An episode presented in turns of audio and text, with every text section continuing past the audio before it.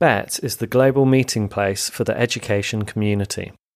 A trusted brand with more than 30 years of heritage, the Bett series promotes the discovery of knowledge and technology to enhance lifelong learning.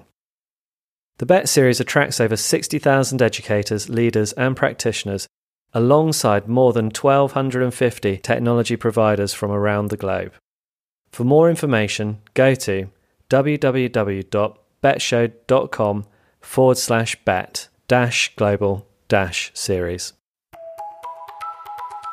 given the opportunity, all children are geniuses in their own right. And to me, children, they're born curious, you know, and the biggest challenge we all have is to work together to ensure that they stay curious. And, and when they are, then I think we know our job is done. The problem is many um, of the structures we have tends to kill that curiosity. So that's something that we have to keep alive, and hopefully EdTech can help do that. Hello, everyone, and welcome to this, the newest episode of a brand new What Matters in EdTech series. This time with a focus on all things global and co curated as ever by our friends at Bett. This series is all about the things that matter in education and how and when tech might help, and this first episode looks at the Asia region. First of all, these are unprecedented times, as we've heard so often lately. Coronavirus is changing how we work, how we learn, how we teach, and how we stay in touch with loved ones. If you're listening to this now, near the time of recording, you'll hear from educators and tech specialists from around the world sharing how they have coped with moving online or embedding practices online. If you're listening in when all this is over, hopefully, we hope that we can come out the other side more compassionate, more connected, and more appreciative of our face to face experiences in the world, too. Most of all, we are wishing all our listeners around the world strength and courage and compassion with all that you are juggling. We'd love to hear from you. Tweet us using the hashtag EdTechPodcast and BettAsia.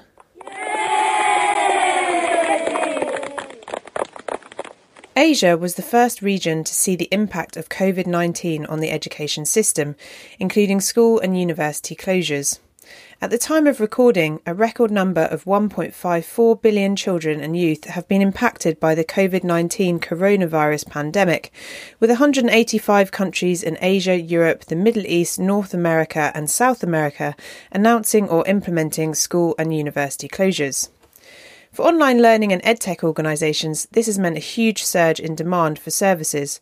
For example, Chinese provider Yuanfudao suffered a two hour system crash last month after 5 million people took up its offer of free live courses.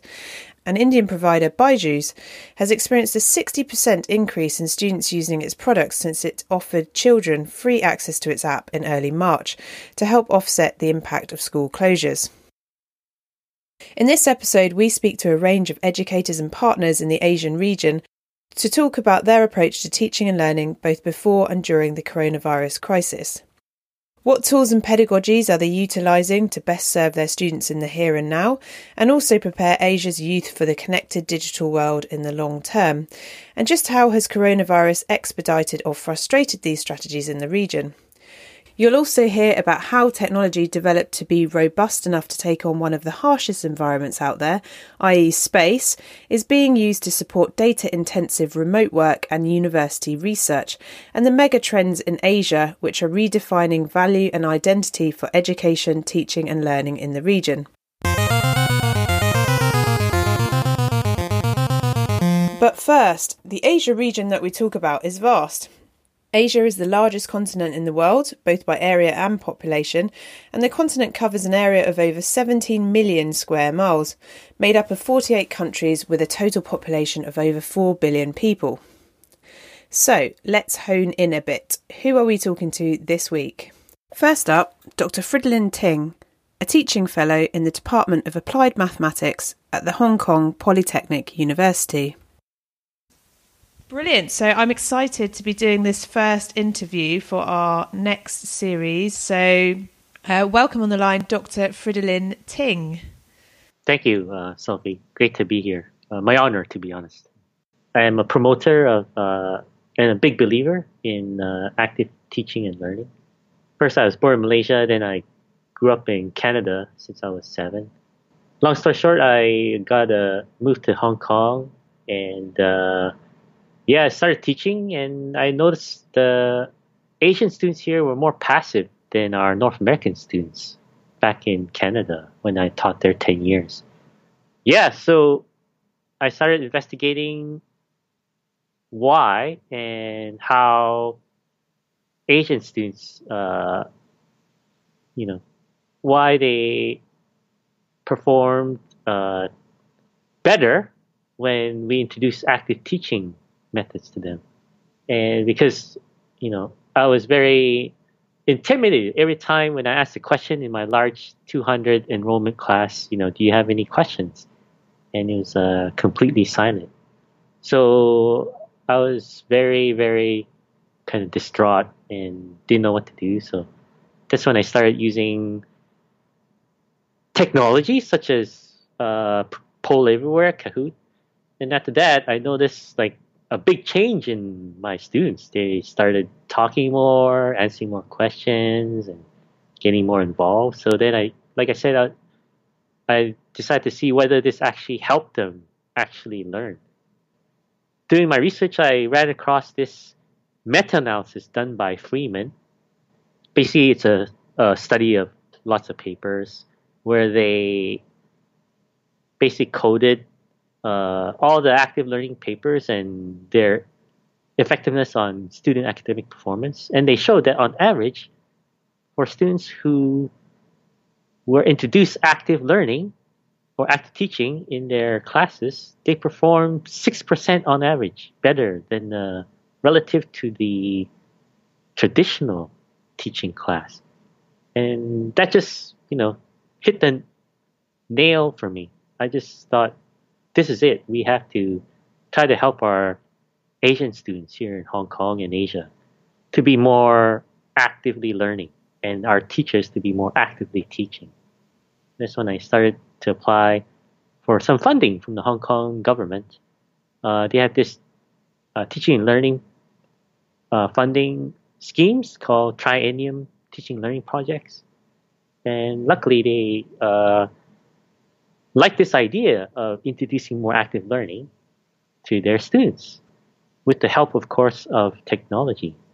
And all this uh, started rolling, and we started producing uh, apps that actually caught the a lot of the teachers' attentions in the world. Uh, one of them is YoTeach, and uh, it's been uh, a great journey so far. Very, very fun, I must say. I'm very privileged to be able to help teachers to uh, teach actively around the world. We also have Chris Jeffery, Chief Academic Officer at the British University, Vietnam. Well, my name's Chris, and I am, as you said, the Chief Academic Officer. So, what I do is I look after all the academic elements here at BUV, uh, from admissions to teaching to discipline, uh, research, as well as uh, alumni and student experience. So I deal with the whole life cycle, I suppose, of the student um, and their time here at BUV. Welcome also to Dr. Sumitra Nair, Vice President at the Malaysia Digital Economy Corporation, or MDEC. Hi, Sophie. Thanks for having me on this podcast. Um, as you mentioned in the beginning, in the introduction, I oversee the development of talents uh, for all digital and data related roles. Yeah. Because as Malaysia wants to, you know, increase the uh, contribution of the digital technology economic sectors into the GDP, uh, and also with fourth IR and, and so on, you find that increasingly roles are becoming more digital, and digital is uh, one of the key requirements for jobs of the future. Uh, so digital is the first, and the second area I'm interested in is data, because of course, with uh, AI and with cloud and connectivity, data is something which is at the fingertips of everyone and uh, is important to all roles, regardless of you know what uh, what area of work you do. And so, in my work, uh, what I do is I work closely with uh, like minded stakeholders from both uh, public and private sectors to build the talent pipeline. And what I refer to here as the pipeline are those who are coming out of schools and universities. Uh, and we also work with uh, other partners to facilitate upskilling and reskilling of people who are already in the workforce. And this is to ensure their career continuity. And finally, Christian Jones, who works on strategy and planning for Z by HP. It's been an interesting progression day by day over the mm. last few weeks. And David Hollins, Education Strategy Manager for Asia Pacific and Japan at HP. Uh, it, it's part of our condition. We're born to learn, we're wired to learn. To get things started, I asked this week's guests what their thoughts were on education and edtech in the Asian region. David Hollins kicks off with the megatrends which are shaping the region's response to skills development and research focus. So, uh, I guess we're in a really interesting time because we have a whole bunch of sort of megatrends forces, as you as you describe. Um, and from a HP perspective, uh, I guess from a business perspective, we look at these in terms of shaping or acting as a beacon for um, how we can sort of direct our research um, and look into the future and decide where our place might be. So there are four that we sort of identify rapid urbanization, that's the expansion and proliferation of these mega cities, um, changing demographics. You know, we're, we're looking at countries that are rapidly aging. So the skew of uh, rather uh, much older people is um, tipping the pyramid a little bit differently. So in countries like Japan and developed countries, we're seeing a lot more older people in that country making up its population versus younger. Mm. Um, hyper globalization. So that's that sense that everything's interconnected. And right now we've got a uh, maybe a negative example of how where interconnectedness is um, on a negative side really causing some problems for us. But thinking of it in terms of the potential and the capacity for us to do incredible things. So you see people rise to the challenge right now around uh, COVID 19 in terms of our ability to share ideas. So that sense that we're interconnected like we've never been before. And then finally, putting it all together, accelerated innovation. And so that's that sense that we have so many people who are interconnected, not only in terms of their thoughts, but uh, in different fields and even in different languages. So we could be collaborating and working on problems with people who speak very fundamentally different languages because we have technology in between allowing that facilitation. So rapid urbanization, changing demographics, hyper globalization, and accelerated innovation, uh, sort of shaping the socioeconomic, demographic, and technological shifts that we're seeing. And so education finds itself right in the mix of that. So you can have a, fantastic country with a marvelous healthcare system that's free and uh, well well equipped hospitals. Um, but again, if we don't have enough um, trained physicians or surgeons, uh, you know, New Zealand at the time was facing sort of a an average waiting time for surgery of uh, upwards of 300 days. Um, and, and that was growing. So this is something that we see in a lot of countries around the world.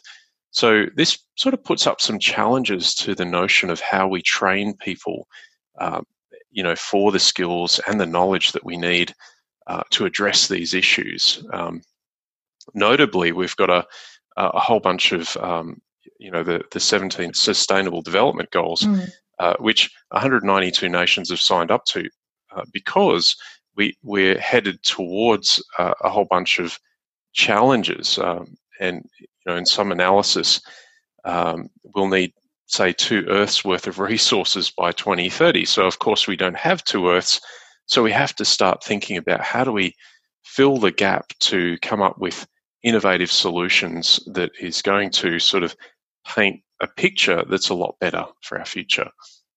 I've got here, um, you've worked in over 50 countries uh, and you came to Vietnam via London, UK. What would Yep. you say are the defining characteristics of education in Vietnam stroke the Asia region as you see it?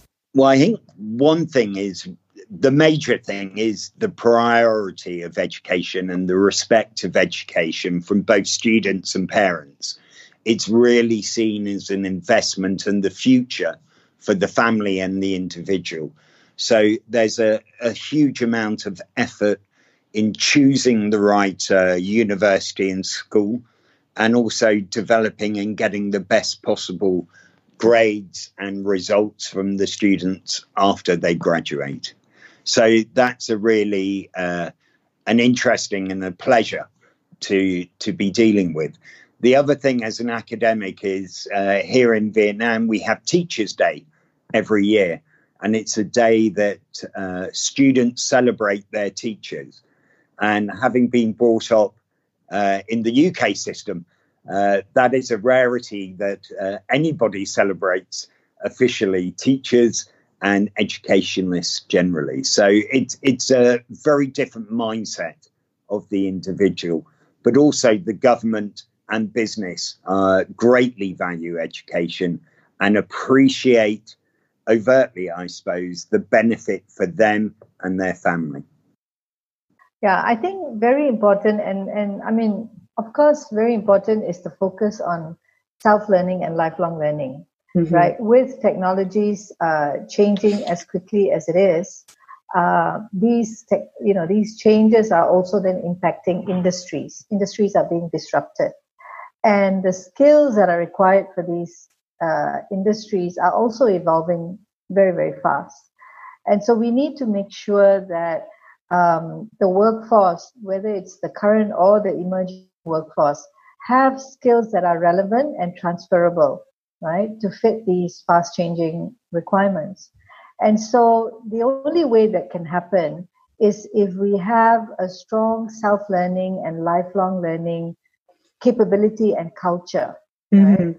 Uh, and I think this perhaps is a little bit lacking, um, a little bit lacking in, in Asia, where the um, the habit of you know just reading or even lifelong learning is something that we're grappling with. I'm not sure whether it's a it's a situation that's unique to Asia, maybe maybe all over the world. Um, but you know, specifically, I feel it's really important because in Asia, for example, we tend to have a strong focus on academic excellence. Mm-hmm. And so, you know, people kind of tend to think, all right, I've I've graduated, I've done my exams, I've, I'm done. You know, I've got a degree or a diploma, and I've I'm set for life. But in this new emerging workforce, that's not going to be enough. So people need to keep learning, and they need to be comfortable with uh, relearning, unlearning, and reinventing their skills as they go. And I think this is where EdTech plays a huge role because you know with EdTech, um, it's able to cater to individual learnings and preference. So I think that's uh, that's how EdTech can help. Yeah, the second thing that I think is critical is teacher readiness, right? Um, so for us to ensure that you know the emerging uh, workforce at least has this love for learning, lifelong learning, uh, the teaching and learning methods need to be more engaging and it needs to suit this new emerging generation as well as suit their current content consumption habits. Like, I mean, if you think about it, when we watch Amazon, whether it's Amazon Prime or, um, you know, Google Movies or Netflix, what we're doing is, or even Google for that matter, right? Search. What we're doing is we're actually consuming content on demand. And that's not what happens in schools, right? Uh, it's a very different, conventional kind of a teaching style. And I'm not sure whether the style that we have actually cultivates this love for learning or whether it actually dampens the curiosity and the the you know the love uh, and the and the desire to keep learning i think that's something we've got to think about and how the teacher can play a role there One person who is working directly on all this is Dr. Fridolin Ting. Here he is talking about the problem of passive student engagement in his early lectures. Yeah, I have to say, uh, the concept of active learning three years ago for me was uh, non-existent uh, until I started my project and started really investigating whether you know all these ed tech products like Kahoot, you know, Mentimeter, blah blah blah, right, actually help students learn, and they do in a sense of active learning, and uh, active learning. Without getting into the big details, is anything other than traditional lecturing. Uh, there's a whole theory that we've explored in our PALMS project to measure active learning and also classify it, define what it is too. But active learning, uh, I found out, according to the World Economic Forum report on future jobs, is like the second most important skill to have in the future. Right? And it's so true because the world is changing so fast.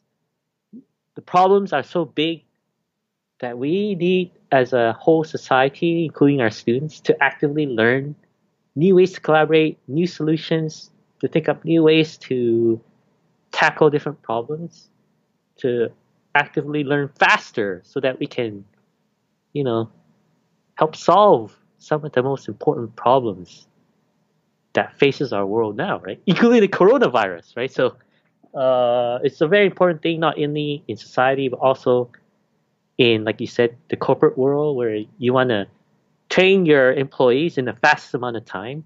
And to do that, you have to actively teach them and not just passively, traditionally, just lecture them. And you, mentioned um, funding briefly, but could you tell us a little bit more about how you went from embracing the idea of act- active teaching learning to, to getting funding and actually being able to embed this somewhat in, in your practice? Right. The scheme and the Hong Kong government uh, is called the Triennium uh, Teaching Learning Funding Schemes. And uh, they do this every three years. And they offer up maximum of 50 million Hong Kong dollars to uh, work with, uh, collaborate and work with universities across Hong Kong. Uh, in our particular proposal, we're working with three other universities. So we're the leading university, Hong Kong Polytechnic, and Chinese U, Hong Kong U, and Baptist U. And basically with some very inspiring educators and friends from all these three universities, we decided, hey, we need to teach our students more actively. We need to teach them the skills to compete in the next uh, coming knowledge economy. And so, luckily, we all got our heads together. We wrote a nice proposal, and we were funded $15 million from Hong Kong.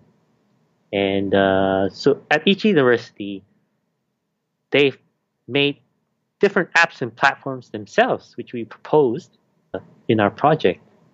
And so far, we've got over 13 apps, platforms, and active learning pedagogies we've uh, constructed together. But how have our guests adapted to the world presented to them through the novel coronavirus outbreak? And how long has the kind of uh, on campus uh, sort of closure been now? Well, we it was uh, after TET, so that was at the end of February. What was interesting here is that the government allowed universities back for a week, uh, but then there was uh, an upsurge in the number mm. of cases, so they suspended again all education. Um, so we've actually had the situation where we went from face to face to online, mm. back to face to face for a week, and then back to online. I've put here Many of our listeners will be currently working out online learning strategies for their schools, colleges, universities, or workplaces. Obviously, because of uh, the Hong Kong protests and now coronavirus, um, and also your um, underlying interest in active learning pedagogies and face to face versus online teaching, you've been immersed in working online for over four months. So I just wondered if you had any tips based on your experience and you know what you found difficult and what you would recommend for people who are sort of facing this and uh, perhaps moving more online than they have previously? Oh, good question, Sophie. Yeah, and very relevant now that uh, every all of us uh, teachers around the world have to, unfortunately, uh, do this now. Go from face to face to online. But uh, don't worry, Avi. Uh, so we had to deal with it four months ago, and at first, I, to be honest, I was also nervous. And uh, you know, what type of platform should I use? What's the pedagogies I should use? You know, you know the equipment and all that stuff. Uh, but basically, to the teachers all out there in the world, just whatever your school platforms offer, Zoom, Microsoft Teams, Blackboard Collaborate, Google Meet, etc. Just uh, try your best to, yeah, you have to to get used to the technology first. And if you have, if you're lucky enough to have two different options, just choose the one, the platform that you're most comfortable with. Don't, uh, you know, take any pressure from admin or whatever, but just uh, the one that helps you teach better, okay, and you're most comfortable with. Don't, you know, uh, take suggestions from, you know, anyone else, but what you're comfortable with. Uh, that's the most important thing, I think. And the second most important thing is, you know, the students are all having trouble too, not just you. so, uh, learning online. So you see this. I, I have a six-year-old daughter, and you know, yeah, and to the 24-year-old or 21-year-old, 18-year-old university students, they're gonna have trouble at first. So, so try to make it fun and light at the in in, in the first couple of times. You know, just do something funny you know, do some the floss or whatever. Try to you know get them comfortable, and you know don't don't just jump into it and start teaching. You know, uh, and you know after you get comfortable, you know, you know first making sure your camera's on, headphones are on, you know, speakers are fine, and you know how to, you know, turn the pages on the your PowerPoint or write on your iPad, you know, projected on the screen. Then after you get the basics done, you know, then maybe you can try to be more creative and introduce some active teaching methods in online learning. So like uh, basic one is a basic chat, right? Students are going to have questions. Make sure there's a chat at least in the platform you're using. If there's a polling system, that's a bonus. so that that's an automatic yes, a good uh, way to collaborate and engage your students. If you can inject some games in there, okay, um, that'd be great. So I've been using our tool, Badaboom, and other people have been using Kahoot. I, I use my Yo Teach for the back channel, uh, and then yeah, just you know, we're we're all gonna get through it. Just don't stress over it. That's what I say. so yeah, just try your best. We're all having, including the, like I said, the the students. So just try to relax and have fun. That's all I say. just to come back to one of your points, uh, you mentioned that perhaps the baseline experience at the moment is, you know, you get your degree and then you think you're set for life. I just wondered, yeah. given our current um, global experience of rapid and massive adjustment in the face of coronavirus, how people locally are um, perhaps tapping into some of those skill sets that you mentioned would be required in the longer term anyway. So, you know, being able to adapt and being able to uh, adjust how they work or how they learn. Yeah, I think, you know, there is still some amount of disparity and divide. Mm. Uh, you find there are pockets of society which are ready I mean, take the organization I work for, uh, example, uh, MDEC. Uh, you know, we within within 12 hours, we kind of jumped onto an completely online learning, online working mode, right? Uh, but then there are pockets uh, in the country where either there is insufficient connectivity mm. or just you know the lack of um, the know-how and the familiarity, you know, to to get online. So it's not it's not entirely pervasive yet. I would say we still have some ways to go. I mean, it's definitely better than what it was even you know even three, four, five years ago. But um, but it's not completely. I mean, you mentioned in the beginning uh, before we started the chat, you had spent some time in Sarawak, and so you know there are parts of remote Sarawak which may not be able to get online. Um, so those things we need to narrow the digital divide and also to ensure everybody has got you know a, a better opportunity to access. Absolutely. Um, I've put here you, you spearhead digital technology talent development strategies for K 12 students, tertiary education, and digital upskilling for the existing workforce. Um, and to date, these initiatives have collectively impacted more than 8,000 schools, 16 tertiary institutions and 800,000 individuals. Um, how have you delivered these skills development programs? Yeah, I think, you know, from the onset, um, we had decided that we wanted, whatever we did, we wanted it to be scalable and sustainable. And the only way to achieve this is through collaboration and partnership, right? There's, not, there's, there's no way any single organization is going to be able to achieve that kind of impact. And I think we've been really lucky to find strong partners here in Malaysia. Um, so on the school side of things, uh, where you know here we work closely with the Ministry of Education in Malaysia, uh, and we work we help the Ministry of Education to convince decision makers to integrate computational thinking and computer science into the national schools curriculum. Mm-hmm. Um, and ever since, ever since we, you know, we got the buy-in from the top, which was in 2016, uh, my team, my organization has been working really closely with the Ministry of Education to prepare teachers, you know, to teach these new subjects and these new concepts across the country. And that would not have been uh, possible if we didn't have the Ministry of Education support, number one. But number two, it also would not have been possible if we did not have private sector coming on board. So we do also work with quite a few private sector partners.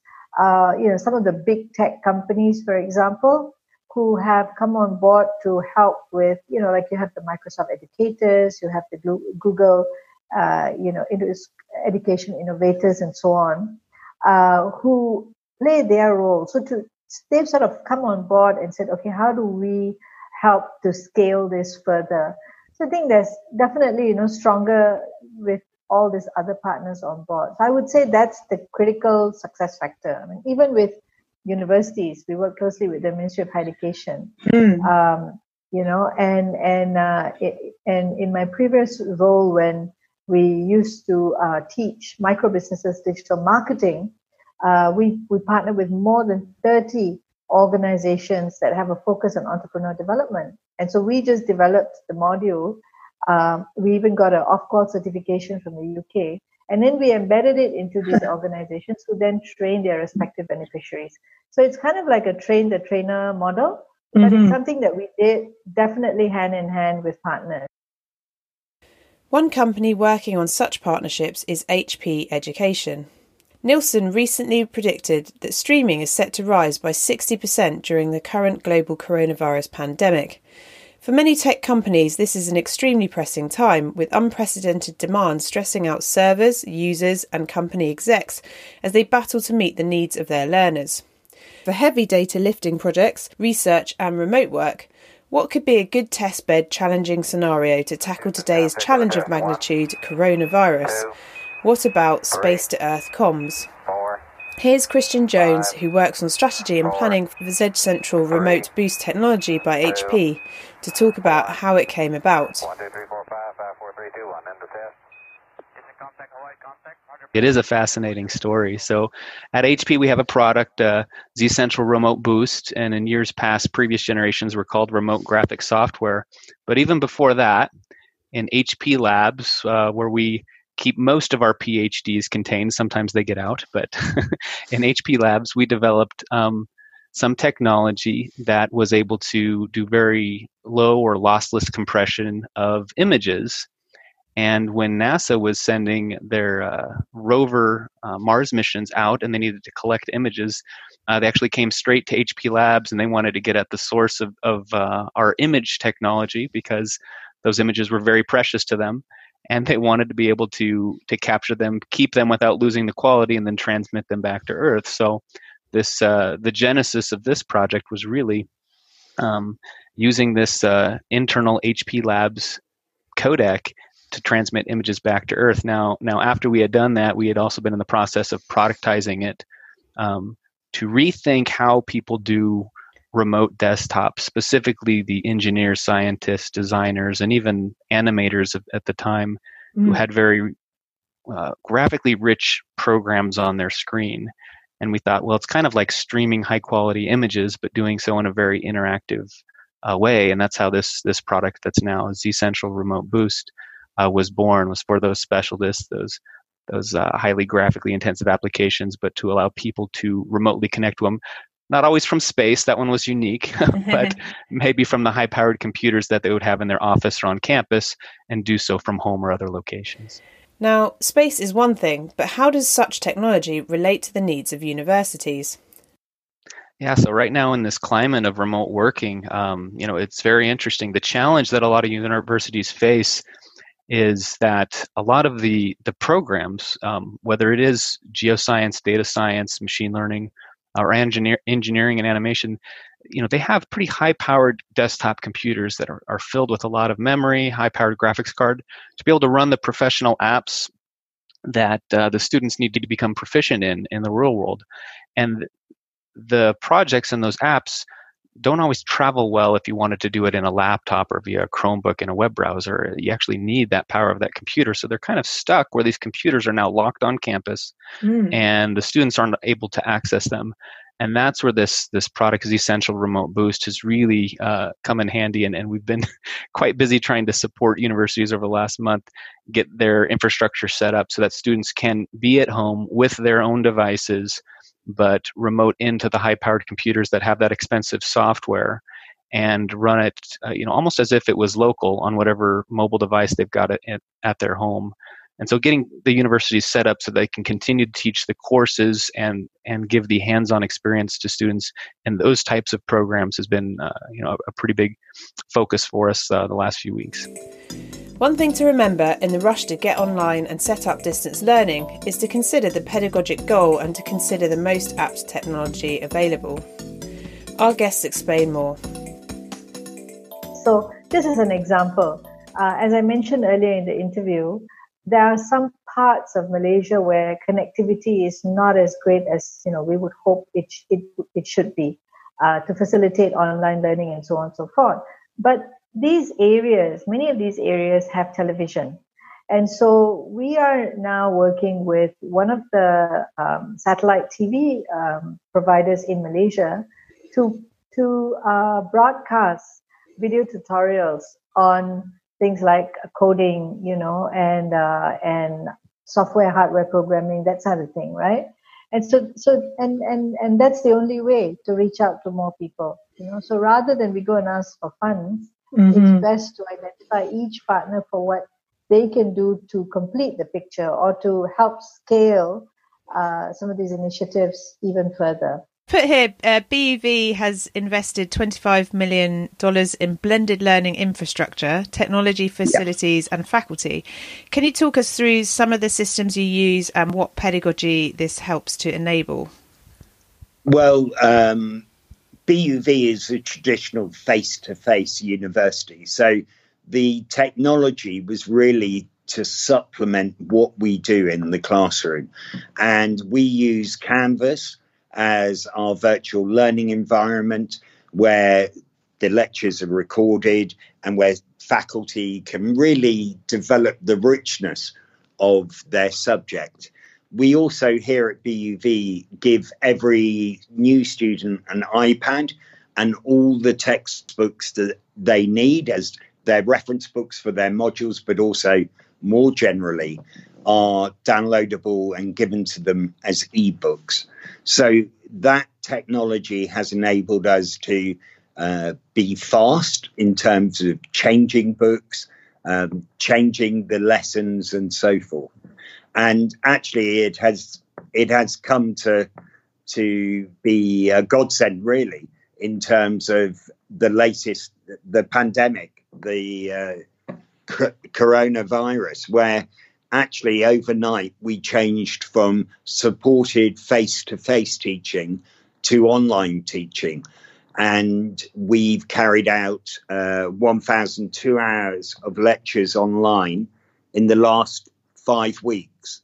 So the transition was very smooth. Um, was it perfect? No. But again, it's a fast learning curve.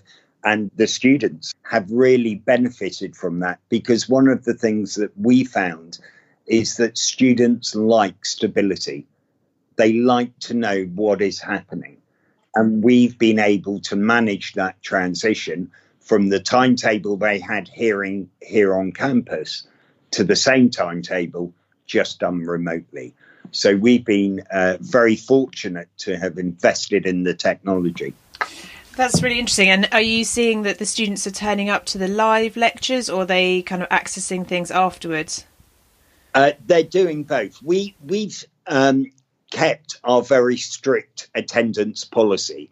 So students still have to attend on time the online uh, lectures because for us, this is an interim measure while the university is shut for obviously health and safety reasons.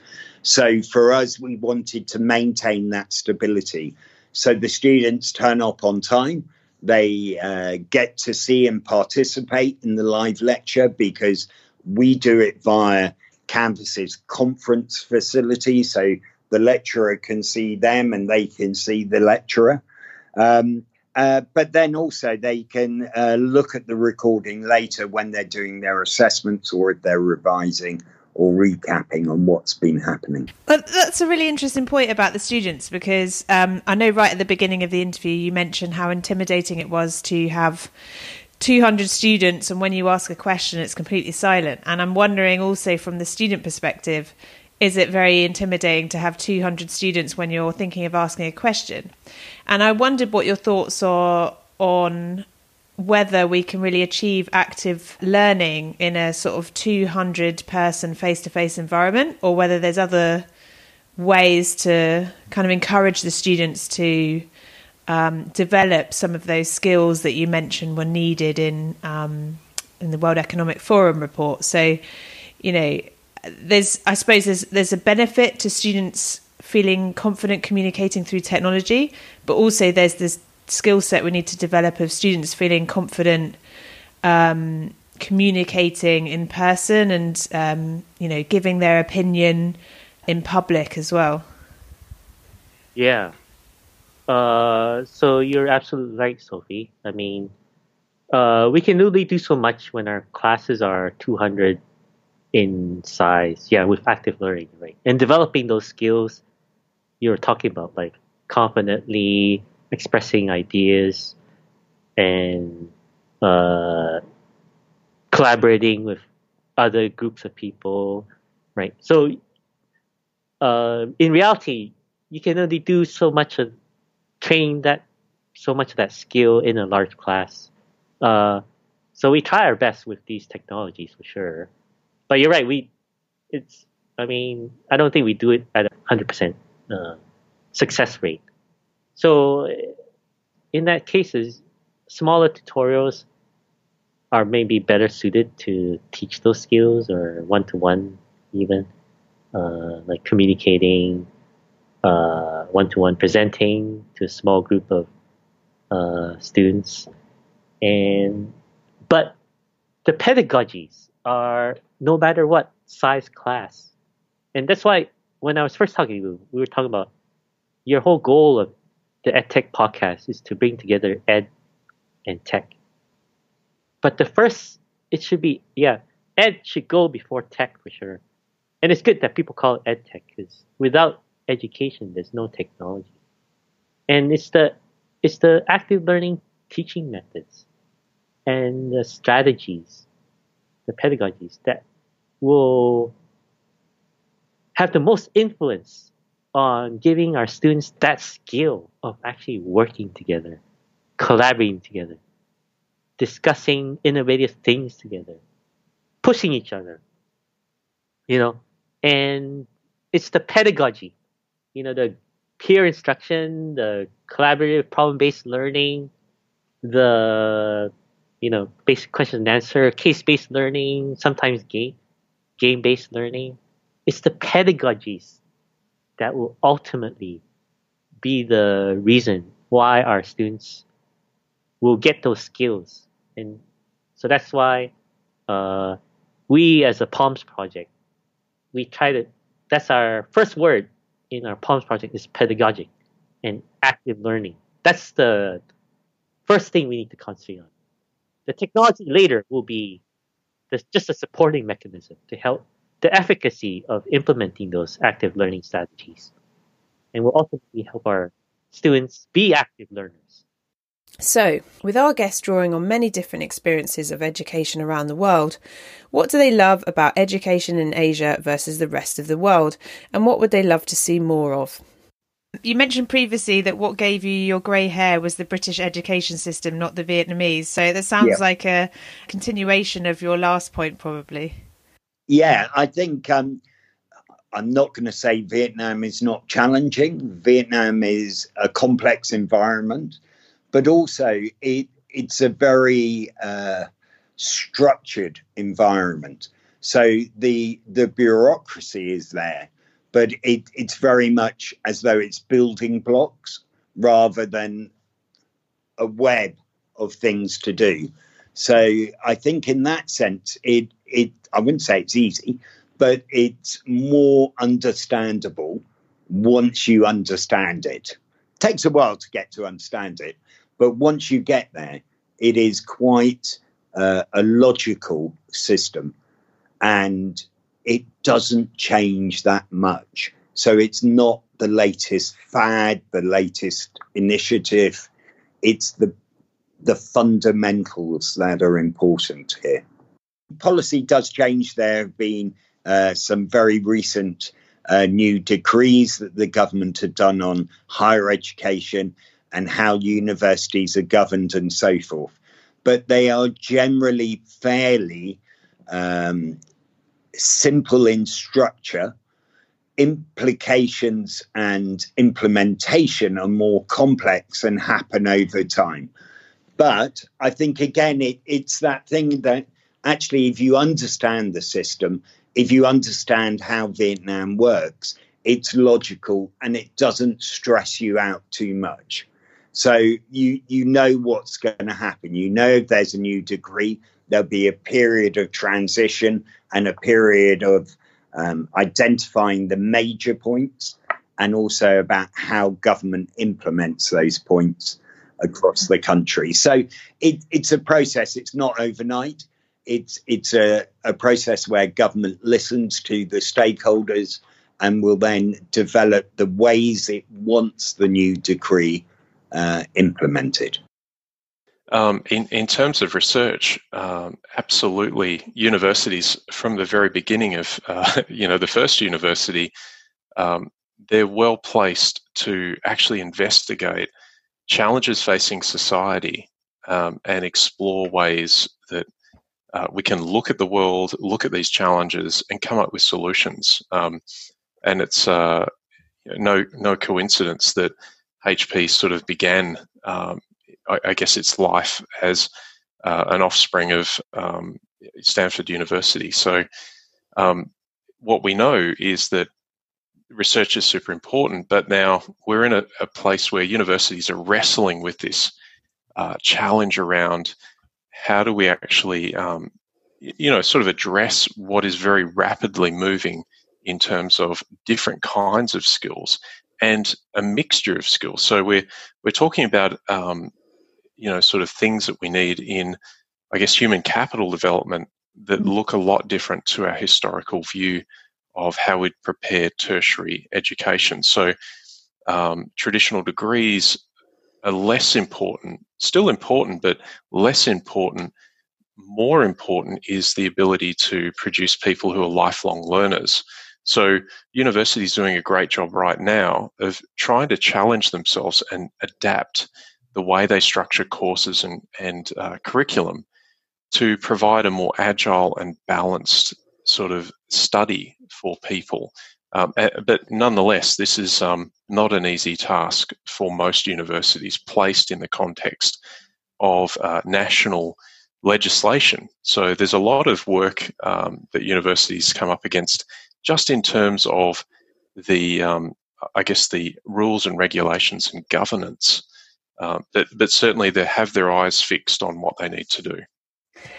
Absolutely, we hear that a lot in the UK with some sort of new universities that are popping up and trying to be more interdisciplinary and um, uh, you know have a more progressive uh, approach to which students they take on not always based on traditional assessment but then what gets recognized as a university with a capital u um, has to then slot into more traditional forms of, of, regulation. So it's kind of like a catch 22 sometimes um, in terms of breaking out of that model. Um, i think what's quite interesting about current circumstances is certainly here in the UK, um, you're seeing sort of traditionally viewed as quite sluggish, large organisations, um, whether that's in healthcare or education, suddenly rapidly turn around things with the backing of government, the public, because of the circumstances. So it's it's allowing people to imagine what's possible, um, and it'll be interesting to see if it continues.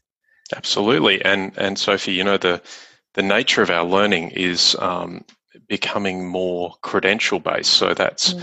this this idea that um, we can find the knowledge and skills that we need in a short space of time. It could be on demand, and then um, undertake a relatively short period of time uh, of study and acquire those skills and uh, knowledge that we need to undertake a task. And so the devices that we have in our hands every day are a fantastic example of how, without really setting out to do it, we've empowered a whole bunch of people, um, certainly the three of us on this call, um, to go out and acquire skills and knowledge that we've needed uh, very practically at the time that we needed it. So, um, not that any three of us are a doctor um, on this call, but I'm sure that we've all uh, looked up symptoms or investigated, um, you know, a medical condition, uh, either for ourselves or for a loved one. And thanks to technology, we have that capacity.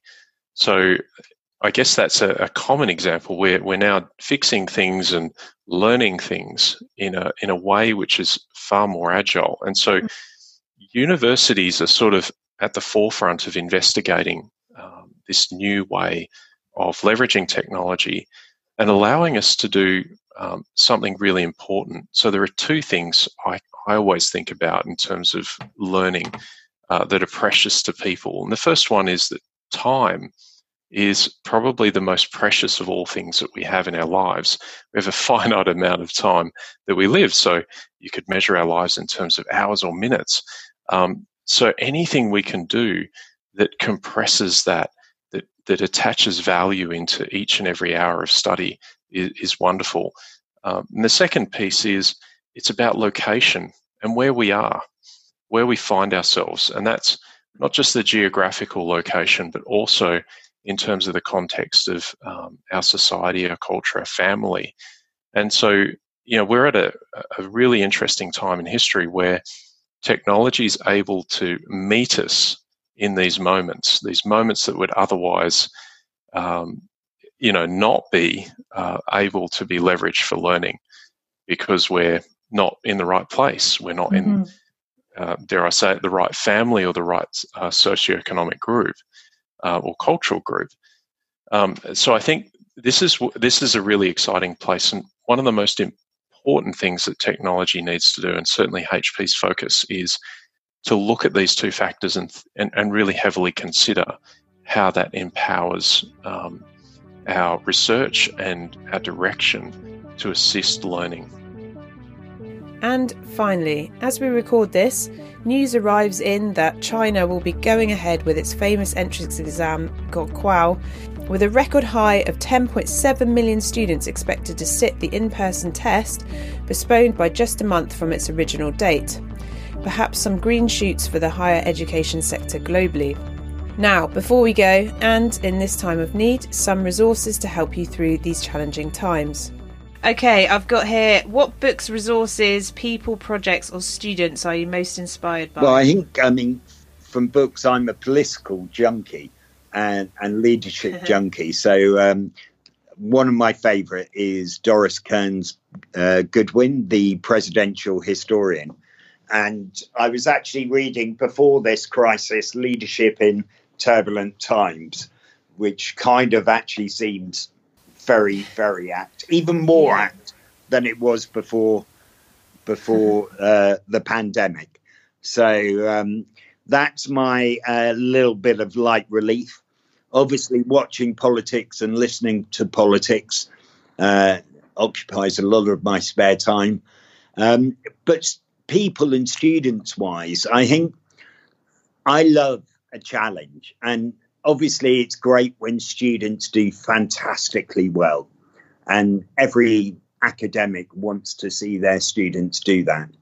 But for me, I think the most satisfying cases are where students who have struggled, who have thought they're going to give up, they can't finish, and through the pastoral side of the job and with colleagues, persuading them, influencing them, supporting them, and then seeing them cross uh, the stage at their graduation. Mm-hmm. Maybe Absolutely. not with the best degree, but with a degree that they know they've earned through their own effort and through all the trials. I have to say that still brings a tear to my eye every single time. Okay, so uh, I have to say there's three books I was most inspired by in my career. First is I was a trained physicist at first. I got a physics undergrad degree. It's called Surely You're Not Joking by Richard Feynman. He was a genius and uh, invented basically the Feynman world. But it's a very light uh, book and it's very funny. It tells a story about a genius who's also like a uh, guitar player. And anyway, uh, the second is called the Idea Factory: Learning How to Think at MIT by Pepper White. Yeah, it basically teaches you how to survive and basically be innovative. It's a great little book. And then, kind of technically, I read this book when I was like 14, How to Read and Do Proofs. But basically, it teaches you how to logically work through mm. problems, step by step.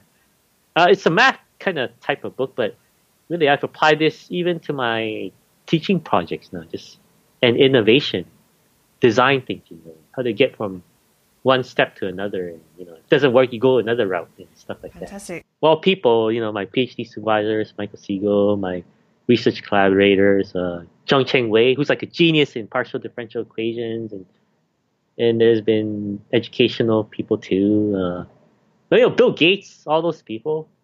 Uh, just inspire me too. You know, it's, they're really wanting to help the world. You know, it's, it's you know, that's what it's all about, really. What's what's the point of doing something where we can't help people? Okay, that's a tough question because I'm inspired by so many different people. But I think, you know, firstly, it's with you know inspired by my team. I have an I'm blessed uh, because I have an extremely hardworking team and they care you know every day when they show up for work it's not just for a paycheck but they come to work because it's a calling and they bring their best self to work every day wanting to make a difference in people's lives so that's what kind of keeps me going um, i think secondly it's the partners that we have and these partners give their time and their their own resources so willingly um, they're more like friends. Uh, you know, they care deeply about education and skills development um, in the country. And each of them, these individuals, have taken it upon themselves to convince their corporations to commit to the cause. So, you know, that is inspiring because it, it just it just tells me that there are so many people that see the need and are willing to work together. And I think, of course, you know, at the end of the day, uh, the biggest inspiration are the children themselves in Malaysia, we've met so many students from whether it's rural or other underprivileged backgrounds um, who come up with, you know, just amazing, amazing inventions to solve problems, not just in their community, um, but even the world. You know, there, there are kids who are uh, coming up with ideas to address the UN Sustainable Development Goals, for example, right? And what they've proven to me is that given the opportunity, all children are geniuses in their own right. Yeah, look, um, this this field is is full of just incredible people, and I'm often uh, talking about these people who are involved in education as being like-hearted, like-minded. Um, so I have the great privilege to uh, work across so many people um, in many NGOs and uh, organisations, um, but even on the ground, meeting the the students. Um, I had a privilege of um, uh, being in Mumbai a few months ago uh, last year, and I was I was visiting um, a, a, particular institution that takes the very most the most vulnerable um, students out of uh, Mumbai's biggest slum, and the people that work at the coalface of education they inspire me. So I think the most powerful thing for me is uh, being in those environments where you see the change happen and you're meeting the people um, as it's happening, and that that for me is is sort of the fire in my engine. So, students like stability. Don't recreate the wheel to continue teaching and learning. Engage students where possible with back end channels, polls, and interactivity. The digital divide is very real, so use the tools that best help with access. And pay heed to teacher development and funding opportunities to utilise tech with impact. Just some of the messages from this week's episode. And don't forget, online is amazing, but everything has its limits. Yeah, so so we'd love to help everyone. There are certain circumstances when remoting the screen actually um, isn't quite enough. And I actually have a brother-in-law who's getting his PhD and and uh, doing a lot of uh, neuroscience studies, and he was given his pass as as a required worker who's able to be out and about because he has to keep his his lab mice alive, uh, the, the studies that they're doing. So he, he's able to still actually go in campus for that. But you're right, there are still circumstances where you probably need to be on site um, to use it.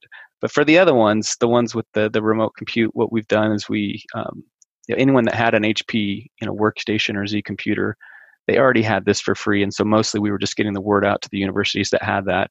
And then the change that we did is we we gave a 90 day trial license for anybody so that all universities could get through the semester that they're in uh, and just quickly uh, you know make these programs accessible. That's all for this week. Thanks so much for listening in and huge thank you to all of my guests and Bett for supporting this second what matters in edtech series and hp for supporting this episode. In the spirit of knowledge sharing during this time please do get in touch with what resonated what you'd like to add or what you want to hear about in our next episode looking at the Middle East and Africa. You can leave your listener audio message for inclusion at speakpipe.com forward slash the EdTech podcast. To continue the conversation online, use the hashtag EdTech podcast and BettAsia, or go to the Twitter accounts at Podcast EdTech or at Bett underscore show on all the social medias. Or for all the show notes, including resource and reading recommendations, it's the EdTech and for more content, check out the Bett Asia website, where you can find out more about how to stay connected with the community. Have a great week. Thank you. Thank you so much, Sophie, for the invitation. It's been a privilege to speak to you today. it's been my absolute pleasure, Sophie, and uh, thank you so much for inviting me to do a podcast. Now I know what gift to bring everyone in the UK when we come back, which is toilet roll, which is uh, in good supply here. There is no rush on toilet roll in Vietnam. Take care. Bye bye. Bye bye.